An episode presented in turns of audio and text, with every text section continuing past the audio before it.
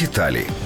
Станом на початок року найдорожчі овочі в Чернівецькій області, а гречана крупа і рис в Закарпатській, молочна продукція в Донецькій, м'ясо та м'ясні вироби в Києві. А ось найдешевший хліб в Харківській області. Яловичина виросла в ціні на 1,5%. Найвища ціна в Києві 102 гривні, а найнижча в Донецькій області 72 гривні. За першу декаду січня ціни на цукор зросли майже на 1%. За кілограм в середньому потрібно віддати 15 гривень. Вартість рису виросла на 1,5%. З початку року почали стрімко зростати ціни на овочі. Ціна на картоплю збільшилась на 6%. Так, в середньому кілограм коштує 6 гривень.